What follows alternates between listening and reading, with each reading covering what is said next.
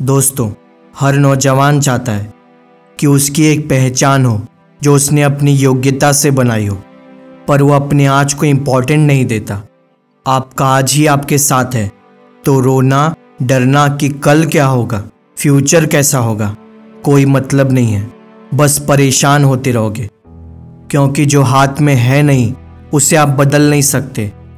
पर उस कल को बेहतर बनाने के लिए अपने आज को चेंज कर सकते हो, अपनी आदतों को चेंज कर सकते हो।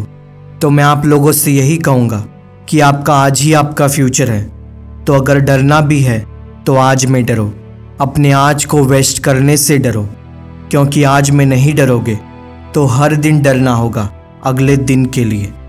सारी रिसोर्सेस सारी उम्मीदें आपके आज में आपके अपनों का साथ आज में तो बस पूरा फोकस अपने आज पे रखो। आपको हर दिन खुद से ही लड़ना होगा, क्योंकि मन यही कहेगा कि इस काम में कोई ग्रोथ नहीं दिख रहा है। लेकिन अगर गोल बड़ा है तो समय, मेहनत भी ज़्यादा लगेगा। अगर आप अपने आज के समय को सही जगह पे इन्वेस्ट करते हो तो सक्सेस के लिए आपको कभी तरसना नहीं पड़ेगा। ना ही कभी आप आने वाले कल से डरोगे। तो अपने काम पर पूरा विश्वास रखो। अपने काम को पूरे डेडिकेशन के साथ पूरा करो। बोझ समझ कर नहीं। अगर सिर्फ़ काम को ख़त्म करने के इरादे से काम कर रहे हो तो फिर मत करो, क्योंकि इसके बाद फिर मौका नहीं मिलेगा।